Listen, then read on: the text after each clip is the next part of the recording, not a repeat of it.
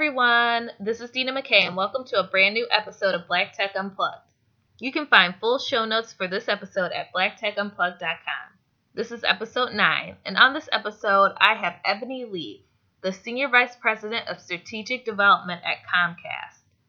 What's special about this episode is that I was able to record this episode live at Black Tech Week. This episode is very special to me because it was the first live podcast episode that I recorded. On this episode, we're going to discuss the many different roles and different paths for women and people of color to be successful in tech outside of the traditional STEM roles.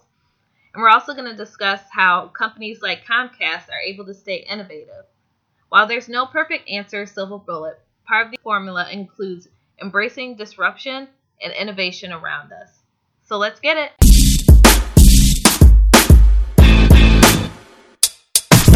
And the whole mission for my podcast is just to share knowledge and different experiences with black technology because obviously they say there's a diversity issue. And I just want to highlight that people are actually in the industry and doing amazing things in tech. So some of my past guests have been Sherrell Dorsey of The Plug, Rohan Gilkes, who is, does Innclusive, and I have a future release with Felicia, who is from Black Tech Week, so that's coming out soon. And then I have a special guest tonight so Ebony Lee is the Senior Vice President of Strategic Development at Comcast.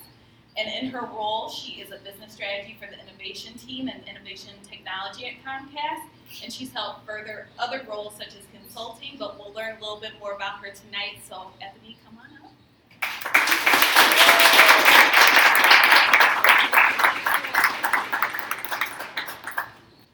So Ebony, excited to interview you how are you? Good. Thanks for having me. Hey guys. So we're going to start off with something a little bit fun. We're going to do two truths and a lie about Ebony. And so at the end of the program, you should know what are the truths and what is the lie. so one of the facts is that Ebony attended boarding school. Another fact is that Ebony likes to volunteer for underprivileged communities. And another fact is that Ebony used to do consulting. So by the end of the program, you'll be able to know what are the two truths and the lie. Obviously, the one lie is that Ebony hates to travel, but you'll find out more about that as we go on. So, Ebony, you are currently working at Comcast. Yes. So, when you first got into Comcast, this wasn't a role that you took right out of college. So, what are some of the roles that you did when you first graduated? Sure. Well, first of all, thanks for having me on your podcast. Really excited to be here with you, Dina, with all of you for Black Tech Week. Um, I left Philadelphia this morning with freezing rain, so yes, go Eagles. Go Birds! um, so really excited to be here with all of you.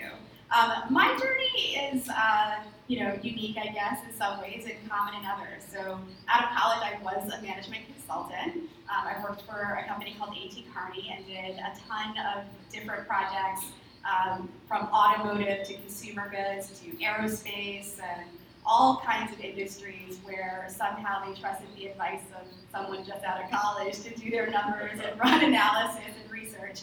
Uh, and it was a great learning ground, right? Just to kind of, you know, cut your teeth at interacting with clients, figure out communication, get up to speed really quickly on new trends and industries that I had no idea about before. Um, and that's where I first started to figure out what kinds of problems interested me more than others. Um, and of course, you know, I, I did a lot of work with the communications and media and tech industry, and over time decided to focus there. Okay, so you kind of mentioned that obviously when you went to school, you didn't study tech. You're doing something completely different. So how did you fall into the tech industry? Yeah, I was a, a finance major. Uh, I, I, did, you know, was highly analytical, and I liked numbers and spreadsheets for some strange reason, uh, but never really thought I would be in tech you know, I'm that person when high def TVs came out, flat screen TVs, my brother had to convince me to get one because he was embarrassed to come to my house and watch the TV. Um, so I, I was never that tech forward person, really. Um, but I liked interesting problems to solve. And I liked areas where things hadn't quite been figured out yet, where there was no blueprint for how to get something done, because those were interesting challenges to me. And so when I was in consulting and I did work early in my career, it just so happened that the types of problems that the tech industry had were more interesting problems that were appealing to me, if that makes sense. that makes complete sense, and I love that you highlight that you didn't come in as a coder. You weren't coming in the traditional route. You were a non-traditional, non-technical person who entered into the tech industry. So I love that you highlight that you don't have to be in tech to actually work in that. You definitely don't have to come from tech or be a coder engineer. You know, later in, in my career, I worked a lot with engineers. I somehow became that business person kind of put in the room with all the engineers, and I think it was because I actually really do love to learn, and I'm very curious about how things work, and engineers love to teach. And so I was this audience and ready to kind of soak up all this information about how something literally worked, and it was a great way to learn and show interest in the category, even though I had no idea. I could never do their job as an engineer, but I could translate, right? I could understand what technology they were trying to build, what kind of problems it could solve, whether it can make us money, save us money, or improve the customer experience in some way. And I became that translator from a lot of technical teams into our business teams to get the funding, resources, and momentum we needed to get those innovations out the door. Awesome. And so we're talking about being non-technical in the tech world, right? So I want to show of hands from the audience. How many people are non-technical but still work in the tech industry? Okay, so quite a bit. So as a non-technical person who's working in the industry, what lessons have you learned and what can you share with the audience so they can be as successful as you? I mean, I think, you know, it's what I alluded to earlier, is just be curious. I mean, that's what's gotten me um, in a lot of doors. I have no problem asking stupid questions. Um, and half the time, is, it, and it sounds cliche, but people are wondering the exact same thing. So I will knock on many doors. I will ask a ton of questions. I don't care how silly or stupid it may sound. Um, but that's the only way you learn and you grow um, and you find out how to take what that team is doing and translate it into something that can really impact the business in a big way. So be curious, ask a lot of questions, um, look at problems from different lenses and different perspectives. My boss, who I have now, likes to say, you know, always sit on the same side of the table as the person you're dealing with to see the problem from their perspective, because that's the only way you'll figure out how to help them get to the next level. Um, so I would say that's another piece of advice. Um, and always challenge status quo. I, have been lucky to be in very big, large, uh, traditional companies in some ways, but working always on innovation and pushing the boundaries, whether that was at Sprint Nextel way back in the day and dating myself when 4G was a skunks work project, and people were wondering why you were looking at 4G, and no one was even using 3G for video. uh, you picked the wrong standard, and that's right next to but that's a different story.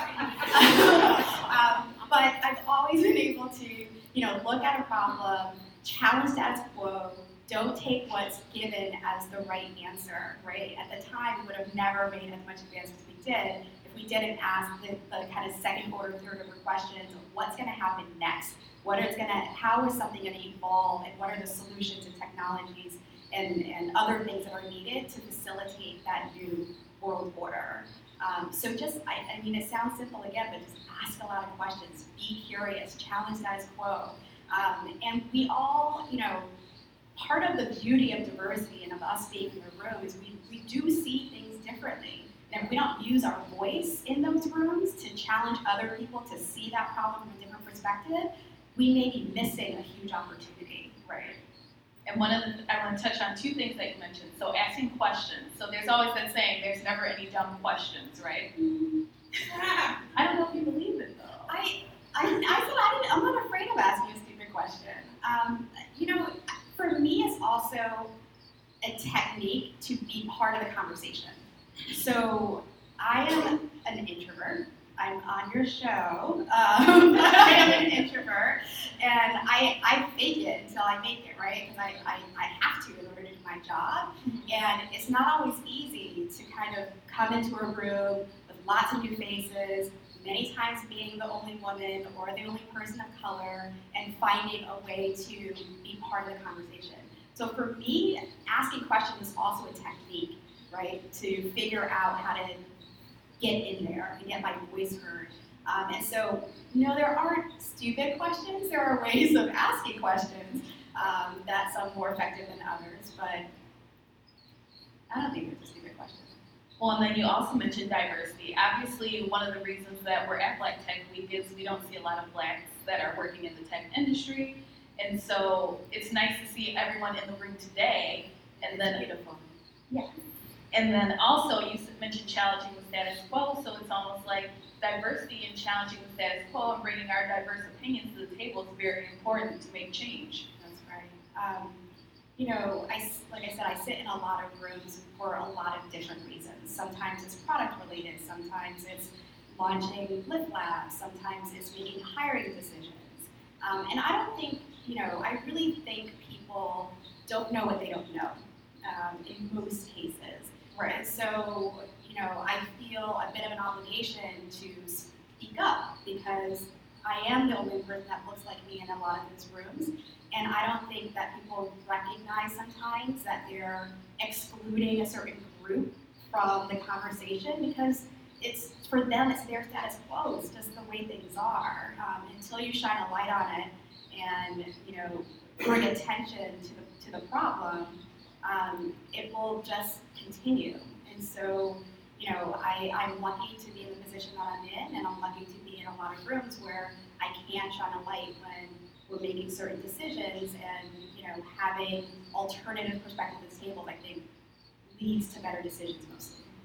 And that's a great fact for everyone to take away. The challenge the status quo. Start speaking up and start making it known that things need to be changed. Absolutely. Be part of the solution. And like I said, there's there's ways of asking questions. There's also ways of bringing some of this stuff to people's attention, right? So, you know, I think we can be part of the conversation. We can be respectful in how we deliver that information. We can be um, thoughtful. Um, we can try to be empathetic. Um, but it's important to have the conversation. It's important to ask in certain cases why there are no women on certain teams. It's important to ask why there are not people of color in certain teams. It's important to ask in other cases why there aren't older people on certain teams. And there are very young people in many of these tech roles. Um, there are opportunities for lots of different people in tech. I mean, uh, somebody used to say that innovation is kind of a marriage of creativity and execution, right? And, and creativity without execution is just a hallucination. So if you need people, right, who can help you fully execute something, and that's not just coding, and it's not just developing a product. You need people who can do the financials. You need people who can manage the program. You need people who can, you know, help communicate it and get it out in, in the media. I mean, there are so many roles to turn tech innovation into true innovation through execution that it's impossible for it to be done by just an exclusive group of people. Yes, and I love the quote that you just had about innovation and how successful. So hopefully everyone was listening. But so, Ebony, let's shift gears a little bit. You are an SVP at Comcast, but you didn't always start in that role. So let's go through a little journey of your time at Comcast and how you got to the innovation side. Um, I took a bit of a risk in coming to Comcast. Uh, I, uh, you know, leveraged my network. I was in the DC area and working, uh, like I said, at Sprint Nextel on this tiny little project called 4G. And um, someone I'd worked with in consulting reached out to me about a couple opportunities at Comcast. And I wasn't looking to, to move to Philadelphia, as lovely as it is. Um, and I wasn't looking to switch jobs, but it was a really unique opportunity to work with someone who I knew and I trusted. So it was actually the first time I took a job, not because of job description, not because of the title, but because of the, the belief in that individual. And I thought if he is going to Comcast and he's been there for several years, and he's telling me that some interesting, cool things are happening there, then maybe I should take a second look. And I thought, and what's the worst that can happen? Two years, you know, I'll see. I'll move to Philly, see how it goes. And in May, it'll be 10 years. Uh, so it was worth the risk. Uh, I, I joined a team of business kind of strategists inside the office of the chief technology um, leader. And our job was to help justify and develop business cases for next generation technology. Otherwise, a lot of that technology would just stay in the lab. And so our job was to make the case, develop the numbers, go sell it around to finance and people in the, the business units and get those engineering um, out of the lab and into the field. I, the way of doing that, I, you know, came across many different projects. One of those projects was what is now the X1 platform, which was a complete reimagining of how we deliver our video service, um, which you know is basically all cloud-based, which sounds very basic in the, in the tech and web world, um, but in 50 years of cable and doing something the same way, it was truly transformative to be able to remove the limits of old technology as the barrier to doing cool things and turn everything into a business decision because every all the intelligence is in the cloud and not in the hardware.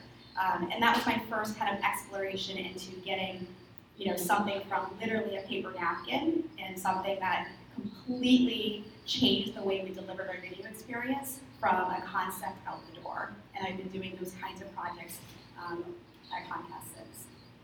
Okay, so I have to ask the audience another question. Ebony, you took the risk of taking a job based on who you knew of the job description. How many people would actually do that?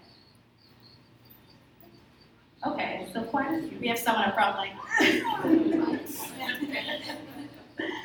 But it's the networking build, it's the people that you're around. So I have to ask, obviously this person was close to you and that you have other mentors that have changed your course of your career. How did you find those people?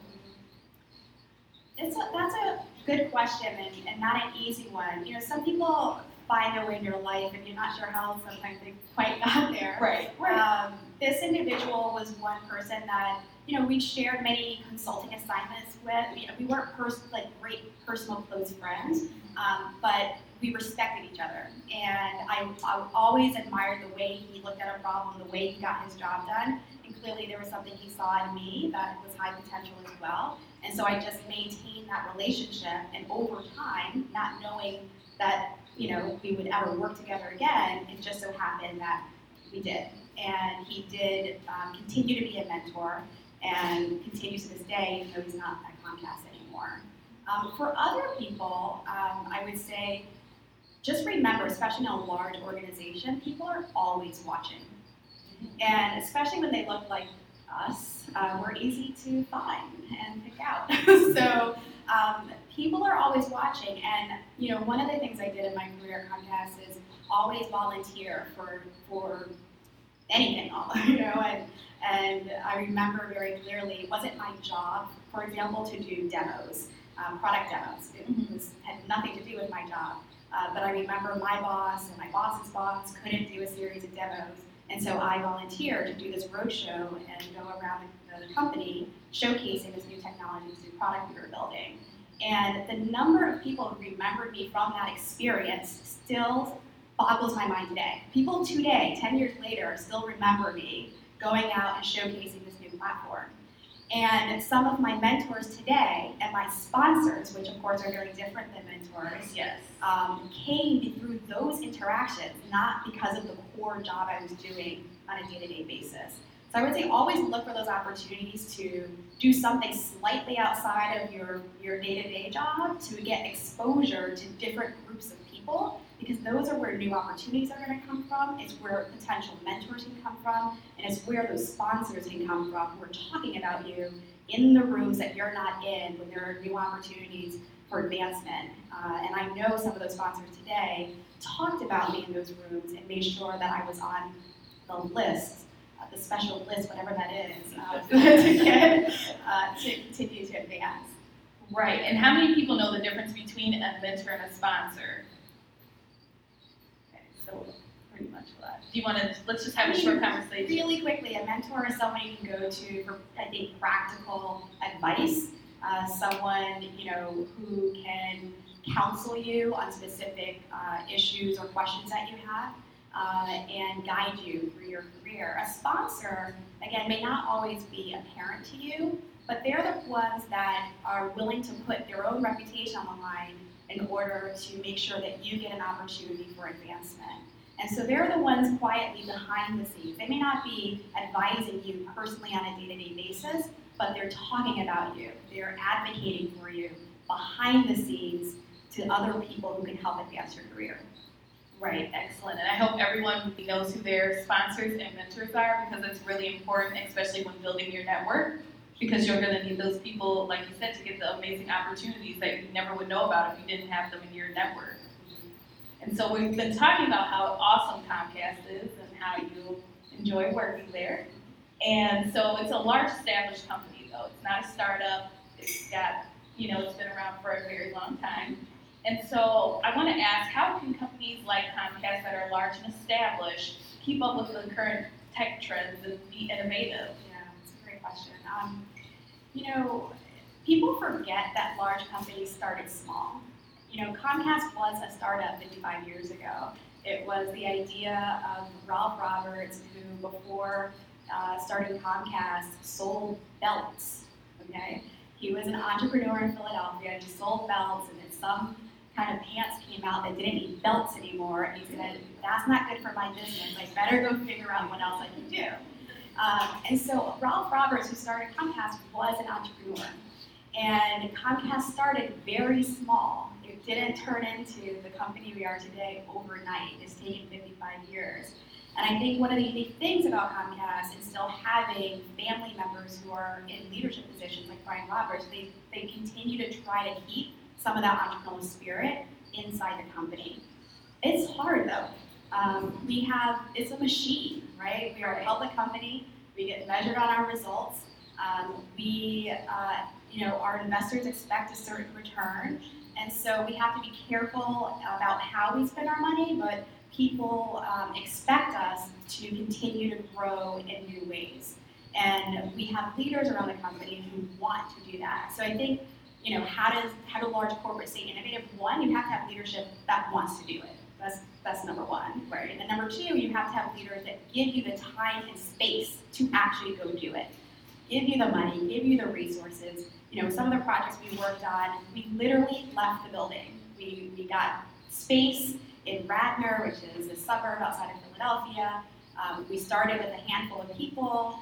We hired non-cable people, right? We wanted to build the non-cable experience for video. And so we hired people from tech, people from Xbox and Google and Microsoft and all these other people who can bring a fresh lens to redeveloping the video experience. So I think to stay innovative, you have to be willing to disrupt yourself. And we literally had a competitive team building a competitive product against another team in the company.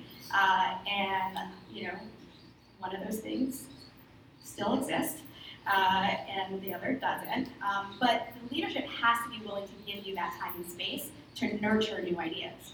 The, the other thing I think that you have to do as a large company is be willing to admit you don't know all the answers. And as large as our company is, I think the way that you continue to innovate and grow is by keeping your ear to the ground and, and developing partnerships with companies that aren't like you.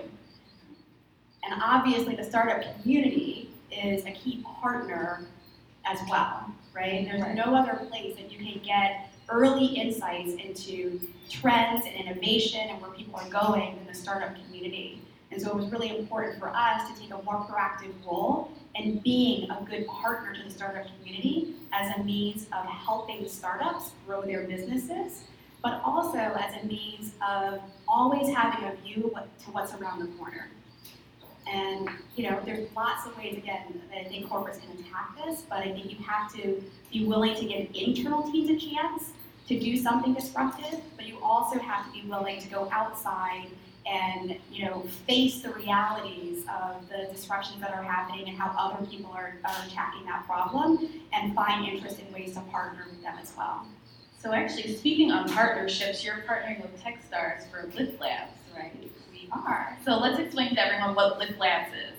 Great. Um, Lift Labs is a collaborative environment that we're building. Um, for those of you who know Philadelphia a little bit, we have our headquarters in Philadelphia, um, a great building, but we're actually building a second tower as well um, to further our commitment to the city. And that's where most of our technologists and product designers and other people working in innovation will be housed.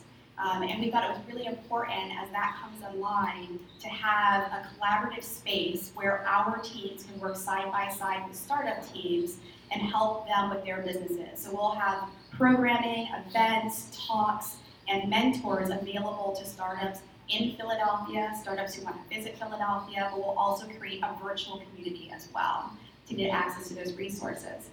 A flagship component of this program is the accelerator powered by Techstars. Techstars, as many of you know, is a globally recognized organization that has run many, many accelerators with many, many large companies. They have a proven model, they are mentorship driven. They will be a fantastic partner in a 13 week boot camp to really hyper focus on a handful of startups that are focused on media, entertainment, and connectivity and help them get their businesses off the ground. Maya, I see in the audience, our managing director. Thanks for being here. And we're super excited to partner with Techstars to really um, help the startup community, help Philadelphia at large, and um, Lift Labs is, is excited to get started. Are there any particular requirements you're looking for in regards to the startup? I mean, right now we're, we're interested in partnering with startups who are thinking about whatever the next generation is of media, entertainment, connectivity. And that's very broad. That can be, you know, next generation marketing. It could be the next generation of video. It could be um, smart cities the term of connectivity and IoT. It could be applications of AI machine learning to solve some of those areas. Um, so right now it's pretty broad in terms of the types of companies that we want to partner with and bring through both the Techstar Accelerator and, and the general Lift programs. Um, but we can go online and learn more. Our website, actually most of the people in the room will get this brochure at dinner, but for those on the podcast, the website is comcastnbculift.com. And I think it's also important to point out that it is the collective power of Comcast and NBC Universal that we're bringing to the table. And so some people don't remember that we have a, quite a large portfolio of companies under that umbrella. Right. Do you want to name a few? Just so. NBC Broadcast, we have Telemundo right here in Miami, um, the film studios, Universal, the parks, um, and obviously Comcast and, and, and other parts of the business. And so we're really looking at ways to um, innovate across the business, and we'll be looking at ways to bring experts and mentors from all of those business units to help the startups that come through the programs.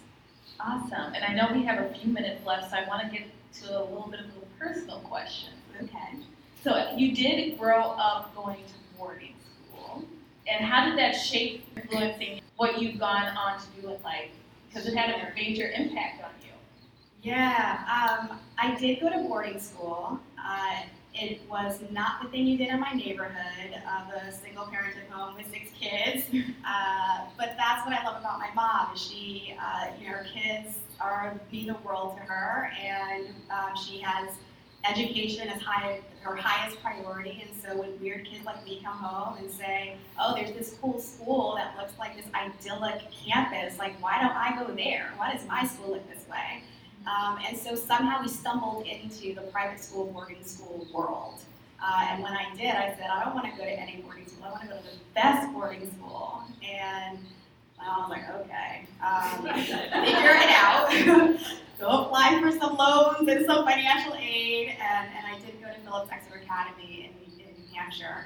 And it was truly a transformative experience. I mean, um, I didn't know so much about how the world worked. I didn't know how big the world was, right? So to Right. be on this campus with 14 year olds to 18 year olds from every state, from lots of different countries, um, you know, the, I didn't know what sushi was. I never had a mango. Like it sounds Really? silly, but I didn't know those things when I was growing up. Um, you know, I had an opportunity to spend my junior year in Spain. Um, that was the first plane I ever got on when I was 16. So, you know, in terms of just opening my eyes to this huge world, it just makes you want more, right? And and to want to be in more places and want to see more people like you in those places. Um, so, did it shape my experience? Absolutely. It also made me very comfortable with being uncomfortable. Um, there's no other way to say that. I mean, it's uh, Right. again, I, there weren't a lot of people like me from my background at my income level, uh, so uh, it taught me very quickly to just be comfortable with being different. So obviously, Ebony loves to travel. Now that we have been talking about your experiences at the boarding school, so where are some of your favorite places to travel? That one's hard. I want to go everywhere.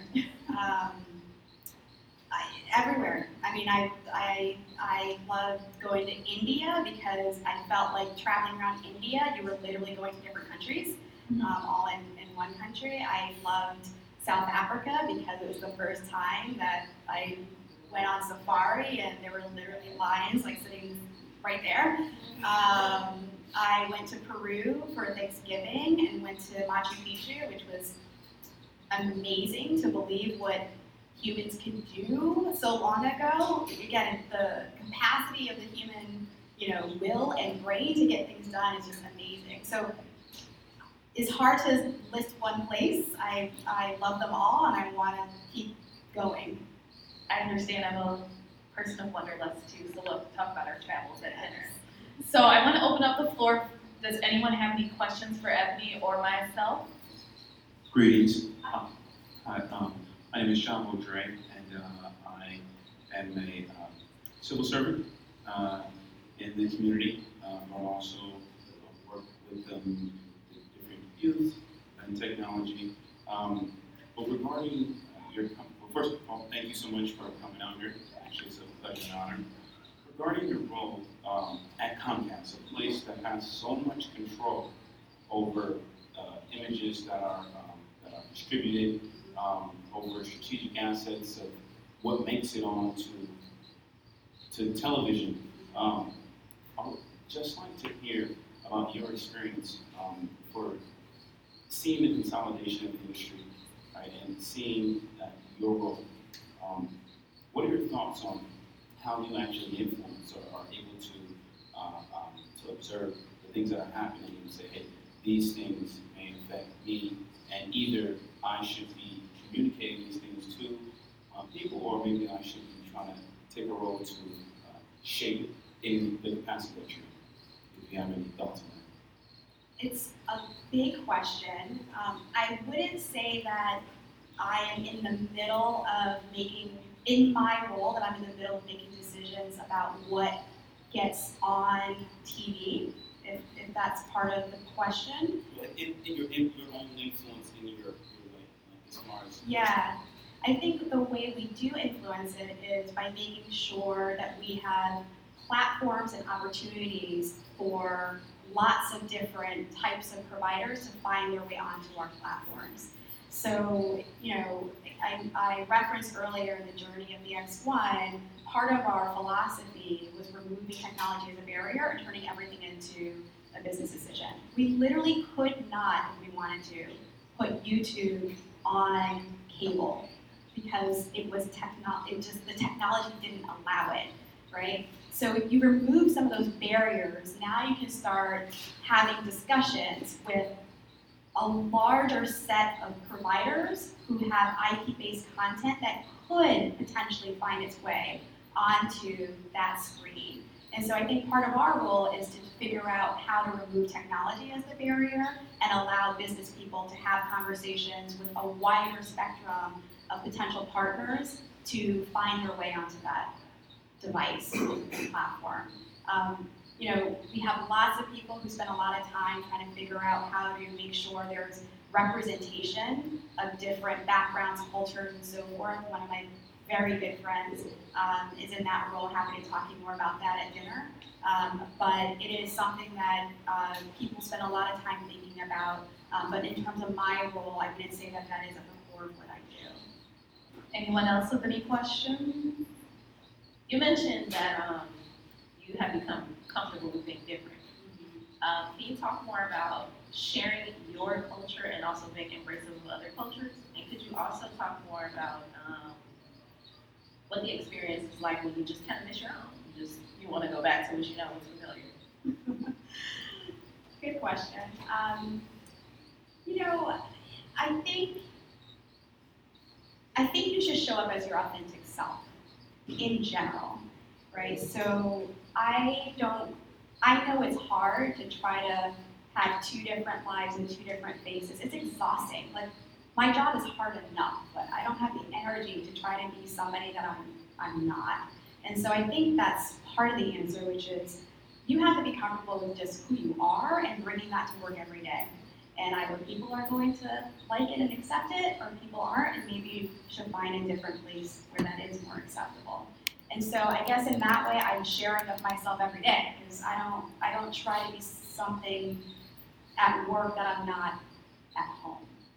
Um, the second part of your question, What do you feel like you just miss your, you your own when I when I feel like I miss my own, again, you seek out people who share your interests. And remember, it's not always, you know, diversity isn't a color, it's not um, a gender, it's people who share common interests and have common values.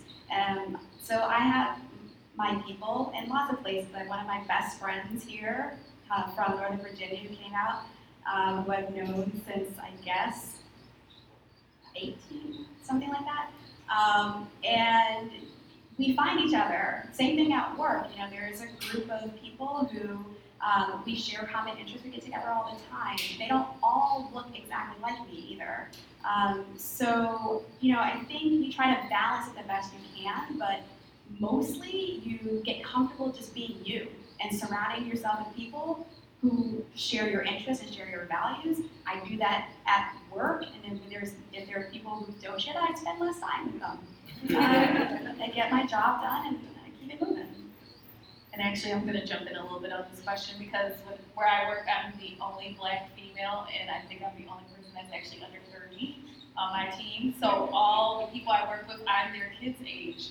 And so they don't really relate to anything that's going on in my world. So I think a major thing that I've focused on is finding groups outside of work too. So for instance, there's a lot of like black women's groups, there's like black tech women, just so you can go and they don't understand when you're put in certain, situations that it's not helpful for you and it's actually sometimes a little toxic, but they don't know what they don't know.